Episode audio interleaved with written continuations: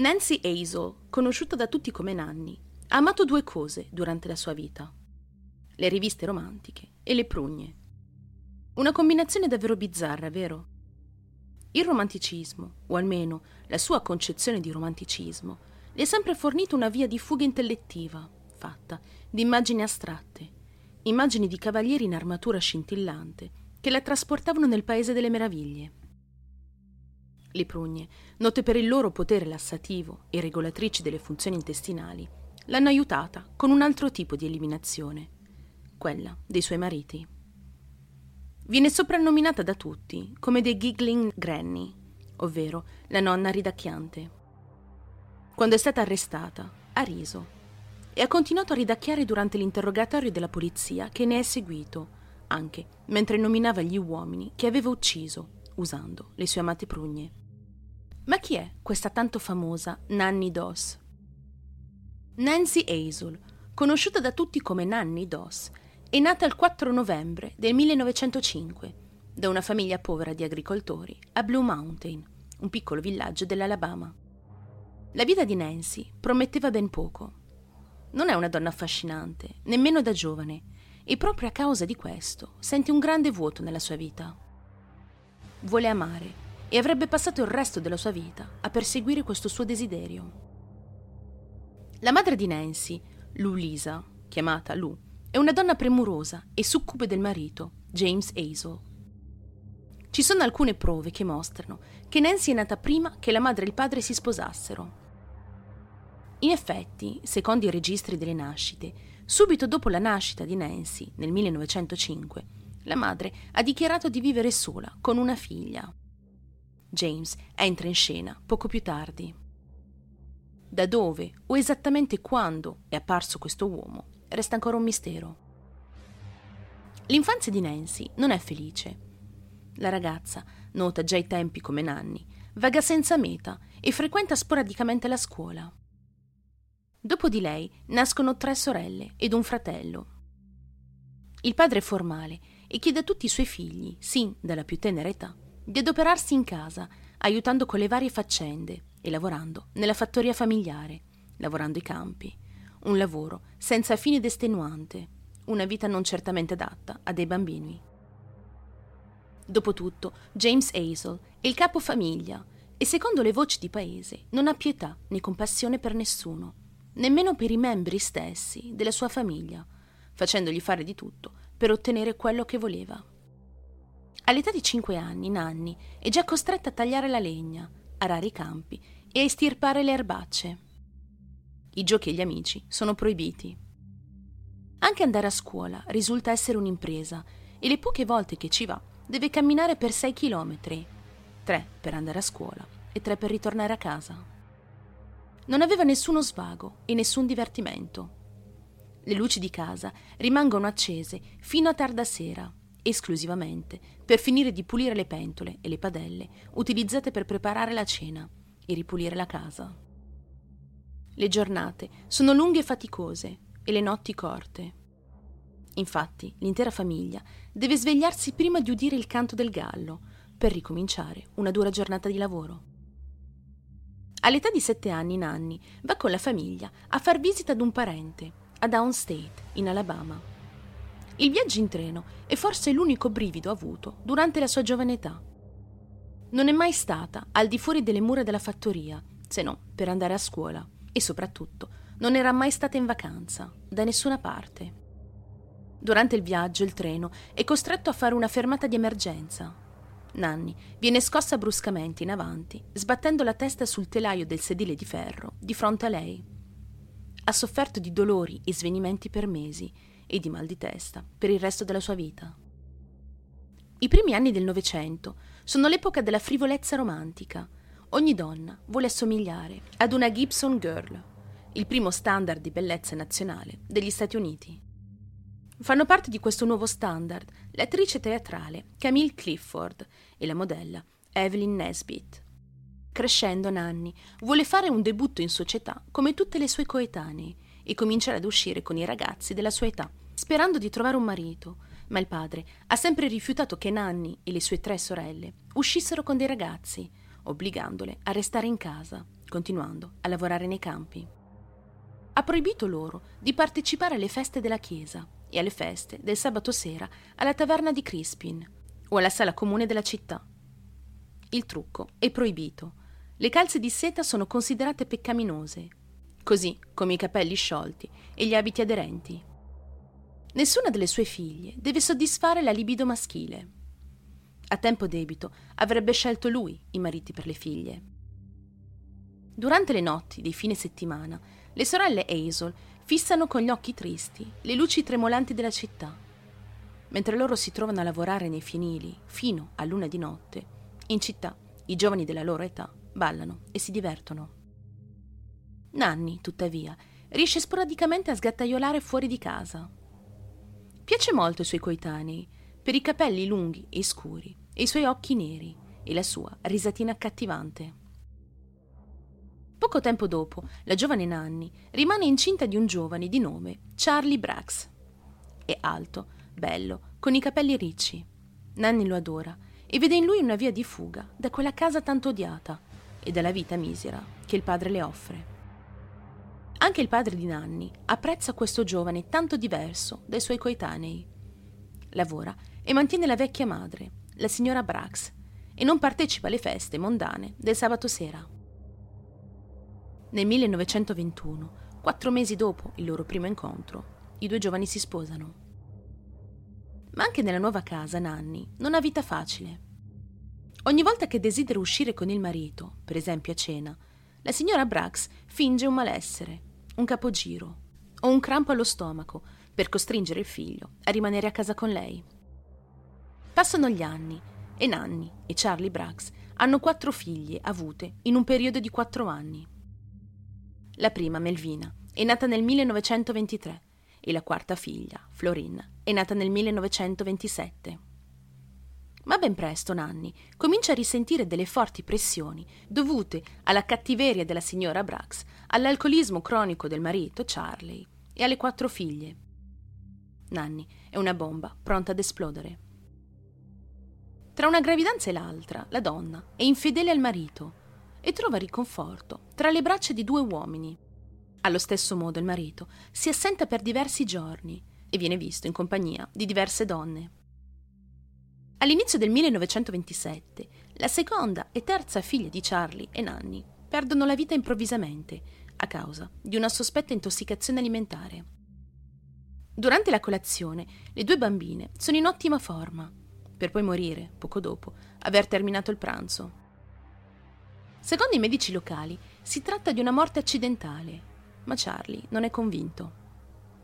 Per qualche motivo è convinto che proprio Nanni la responsabile della morte delle figlie. Il giorno successivo, al suo risveglio, Nanni trova la casa insolitamente silenziosa e vuota e lì capisce che il marito era fuggito con la figlia maggiore, lasciandola da sola con l'ultimogenita e la suocera, che muore poco tempo dopo di una morte naturale secondo alcuni, e per mani di Nanni per altri. Non sapendo dove il marito fosse andato e soprattutto non sapendo se sarebbe mai ritornato, Nanni è costretta a trovare un lavoro per mantenere se stessa e la figlia Florina.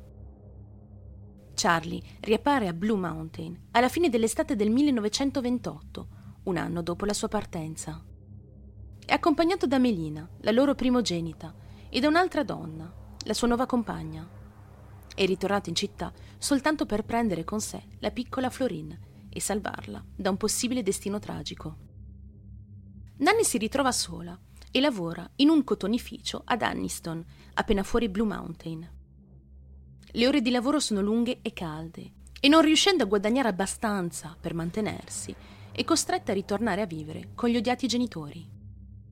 Nanny non vuole vivere con loro e decide di scrivere nella rubrica dei cuori solitari, scrivendo meticolosamente, il tipo di uomo che le sarebbe piaciuto incontrare. Incontra così un operaio di fabbrica di 23 anni, Frank Harrelson. I due si scrivono moltissime lettere, inviandosi anche delle foto in bianco e nero, un po' osè, forse troppo per l'epoca. I due si incontrano pochi mesi dopo e finiscono per sposarsi nel 1929. Passano altri mesi e Nanni si rende ben presto conto di aver sposato per l'ennesima volta un uomo violento, alcolizzato e che era già stato in prigione per diverse aggressioni. Nanni però rimane con questo uomo per diversi anni, nonostante le dispute e gli schiaffi ricevuti. Il matrimonio dura ben 16 anni. All'inizio degli anni 40, le figlie sopravvissute di Nanni, Melvina e Florin, sono oramai adulte e sposate. Melvina dà alla luce un figlio, Robert, nel 1943 e nel febbraio del 1945 nasce il secondogenito. Questa gravidanza è stata dura e faticosa per la donna, che decide di chiamare la madre chiedendole di restare al suo capezzale durante il soggiorno all'ospedale.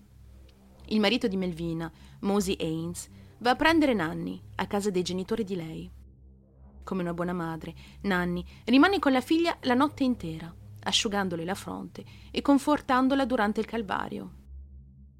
Ordina al cognato, Mosi, di andare continuamente a prendere bicchieri d'acqua, asciugamani bagnati e altro ancora. Alle prime luci del mattino nasce finalmente la nipote di Nanni. Un'ora dopo la bambina muore improvvisamente. Anche per questo decesso le informazioni sono poche. Quella mattina il cognato di Nanni riposa su una sedia nella stanza d'ospedale e la figlia Melvina, stremata, riposa nel suo letto ad un certo punto Melvina si gira verso la madre, semi-incosciente, e non capisce. Non è sicura di quello che vede. Pensa di aver visto la madre Nanni infilare uno spillone nella fontanella aperta della bambina. Poco dopo perde conoscenza. Successivamente Florin, l'altra figlia di Nanni, parla con la sorella, rivelandole di aver visto la madre Nanni giocare con una spilla simile a quella descritta da Melina rigirandola più e più volte tra le dita, la sera prima della morte della nipote. Sei mesi dopo, anche il primogenito di Melvina, Robert, muore all'improvviso, mentre si trova solo in casa di Nanni. Per i medici il piccolo sarebbe morto soffocato per cause sconosciute.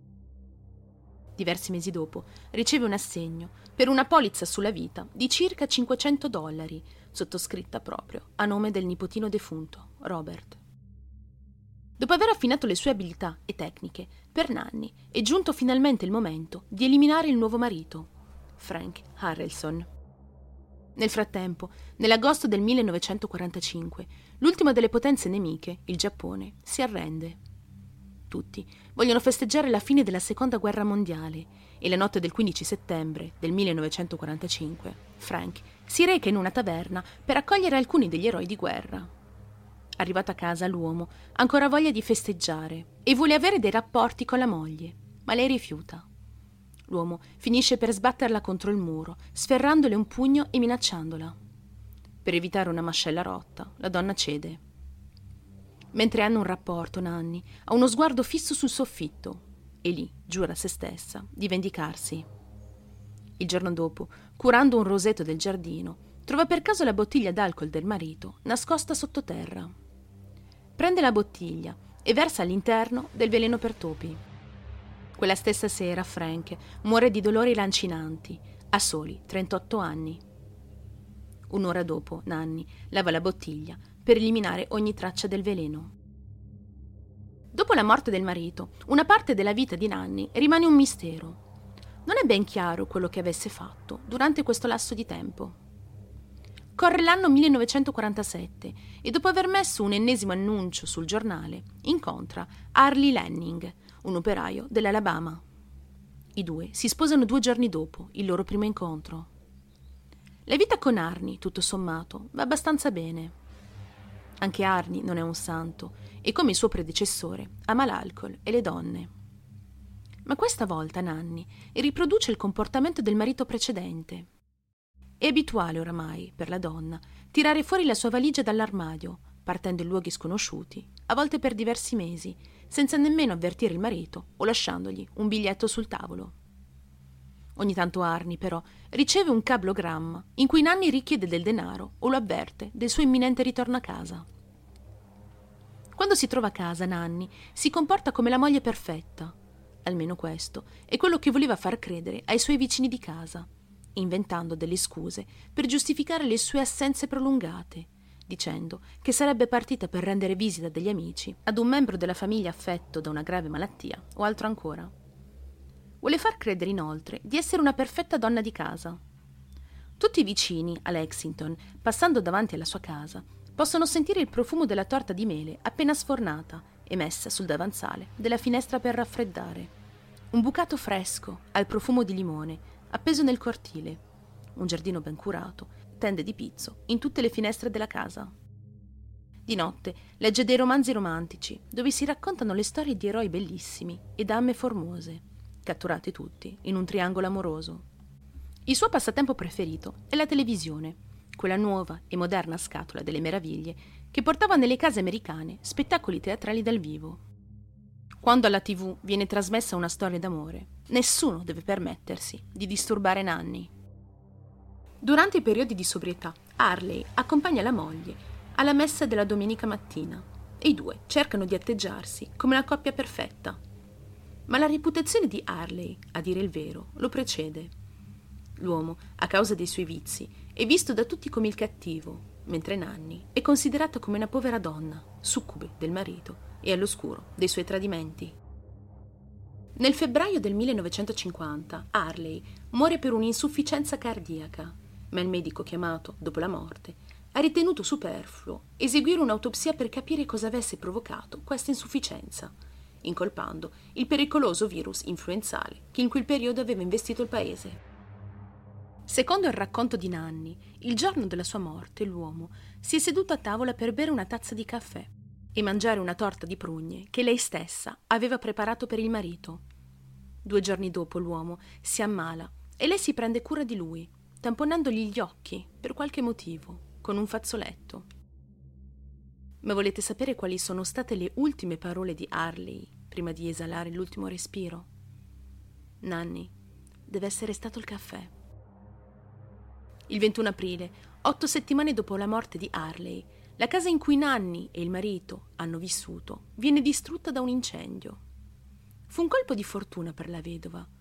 Secondo le condizioni previste dal testamento dell'uomo, infatti, questa sarebbe andata alla sorella. Dopo l'incendio, la compagnia di assicurazioni manda però un assegno alla vedova di Harley, Nanni.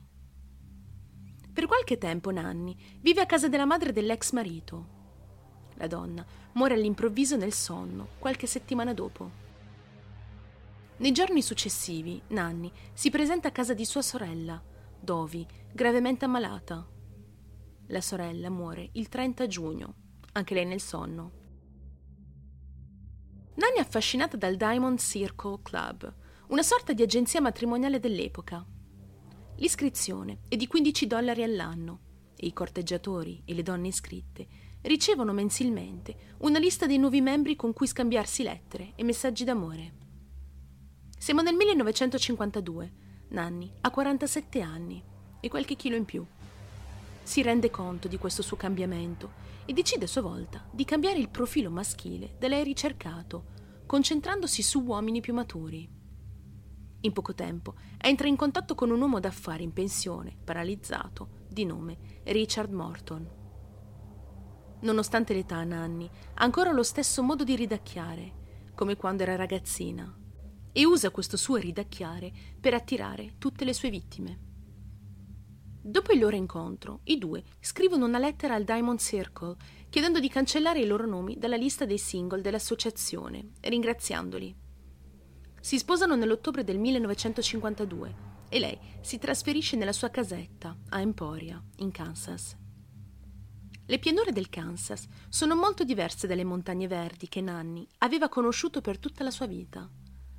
All'inizio la donna è eccitata per questa sua nuova vita ed è felice tra le braccia del suo quarto marito, che non le ha mai impedito di acquistare vestiti, gioielli e soprammobili molto costosi. Tuttavia, pochi mesi dopo il matrimonio, Nanni scopre tutta la verità sull'uomo. Richard è al verde e indebitato fino al collo e richiede prestiti ovunque per permettere alla moglie di fare questi acquisti. A quel punto Nanni ricomincia a viaggiare per tutto il paese, ritornando sporadicamente a casa di Richard, il quale scopre che Nanni frequenta un altro uomo, incontrato molto prima di lui. A Natale, due mesi dopo il matrimonio con Richard, Nanny risponde nuovamente agli annunci di altri gentiluomini in Kansas. Racconta di essere vedova e di avere dei problemi economici. Questi uomini, ovviamente, le propongono una sorta di via di fuga dai suoi problemi, invitandola a vivere con loro. Il quarto marito è oramai condannato a morte. Ma i suoi piani vengono ritardati di un paio di mesi a causa della morte del padre, James, e dell'arrivo della madre in casa della coppia nel gennaio del 1953. Dopo un paio di giorni in casa della figlia, la donna inizia a lamentarsi dicendo di avere dei dolori cronici allo stomaco. Muore qualche giorno dopo. Si scoprirà in seguito che la donna è stata avvelenata ma Nanni negherà di averla uccisa. Tre mesi dopo la morte della madre di Nanni, il marito, Richard Morton, muore improvvisamente, anche lui, a seguito di dolori atroci allo stomaco. Il quinto marito di Nanni, da cui prenderà il cognome, è Sam Doss, un uomo robusto e timorato di Dio. Non corre dietro le donne, non fuma, non beve, non gioca d'azzardo, non dice parolacce, ama la natura e vede del buono in tutto e tutti. Ma Sam è incredibilmente e irrevocabilmente noioso, almeno a detta di Nanni. A 59 anni, Nanni sembra più giovane di prima ed è relativamente in buona salute. Il suo taglio di capelli conservatore e i suoi modi e vestiti ordinati le danno un aspetto molto ricco, un aspetto fiducioso. Attirato da lei, Sam fa la fatidica proposta a Nanni nel giugno del 1953. La donna all'epoca è vedova. Questa è l'unica informazione che Sam aveva sulla donna ed è tutto quello che voleva sapere. Non le ha mai chiesto altro. Dopo la morte di Richard Morton, il quarto marito, i due iniziano a scriversi delle lunghe e romantiche lettere e Nanni prende il primo autobus per incontrare Sam nella sua città natale, a Tulsa, in Oklahoma. Sam non è violento, ma è deciso nei suoi modi di fare, modi che irritano la moglie, molto meno conservatrice di lui. Sam ritiene che i romanzi rosa sono un passatempo dispendioso e pigro. La radio e la televisione sono un tabù.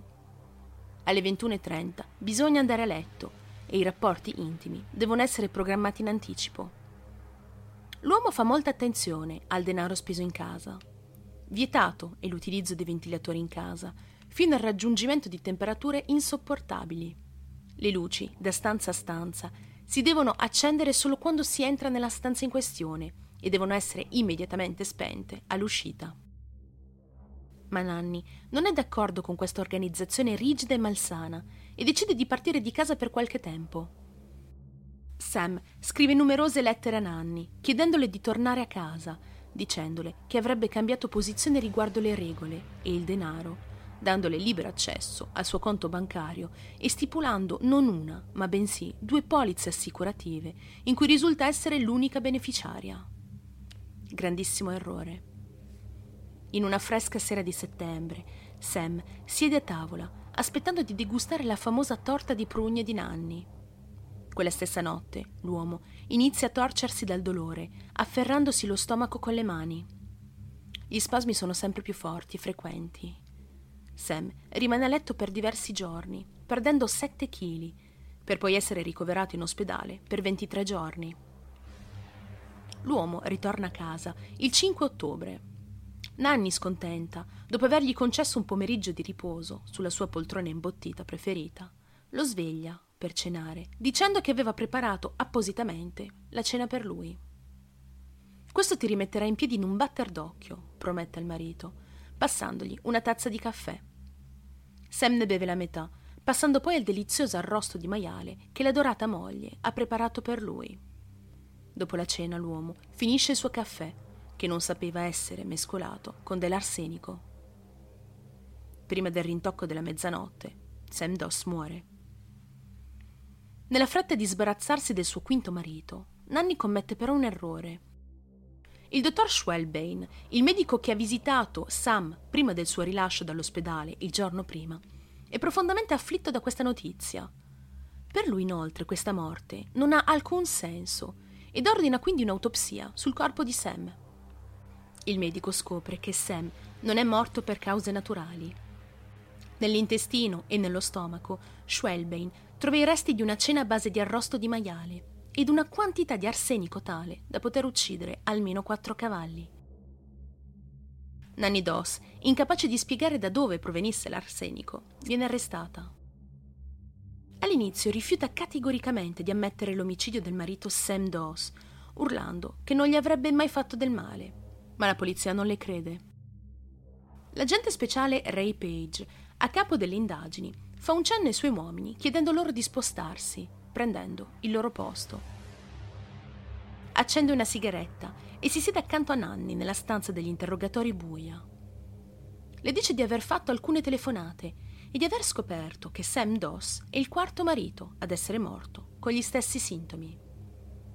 Ray Page è sicuro al 100% che tutti i mariti di Nanny Doss siano morti avvelenati a causa dell'arsenico. La gente prende dalle mani di Nanny il romanzo che stava leggendo nella sala. La donna va su tutte le furie e promette di ammettere tutto alla restituzione del suo tanto amato libro. Per un momento i loro sguardi si incrociano. L'agente speciale Page descrive il cambiamento repentino avvenuto negli occhi della donna passando da scintillanti a profondi e freddi. Un diavolo si nasconde al suo interno e Page riesce a tirarlo fuori durante l'interrogatorio. Nanny Doss, ridacchiando, confessa. Dice di aver avvelenato il caffè di Sam Doss, ma non per cattiveria, semplicemente per la sua avarizia. Sam non le permetteva di guardare i suoi programmi preferiti alla televisione e la faceva dormire senza il ventilatore nelle notti più calde. Con la stessa freddezza con cui racconta l'omicidio del marito, chiede all'agente Page di riavere il suo libro.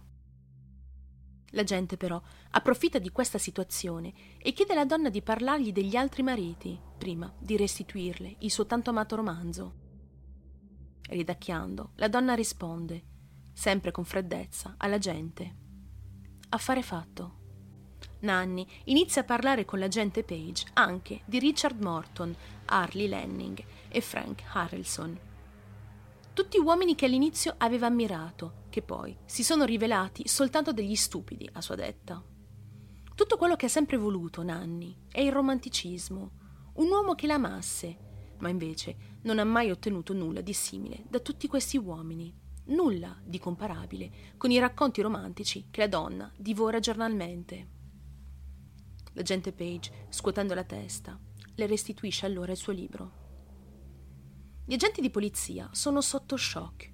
Sono sorpresi nel sentire come sono andate le cose da una dolce nonnina come Nanni, che non avrebbero mai potuto immaginare essere una spietata assassina.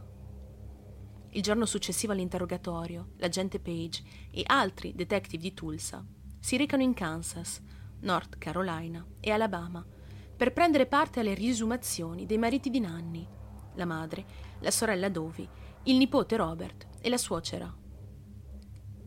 Il medico legale trova la presenza di dosi massicce di arsenico in ognuno dei coniugi defunti e nel corpo della madre, mentre le altre vittime erano morte per asfissia, forse soffocati durante il sonno.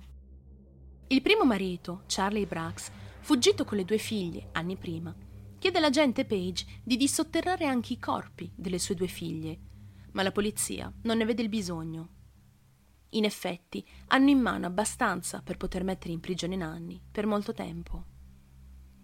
Dopo essere stata diagnosticata mentalmente sana da quattro psichiatri, la data del processo viene fissata al 2 giugno del 1955 presso il Tribunale Penale di Tulsa, in Oklahoma.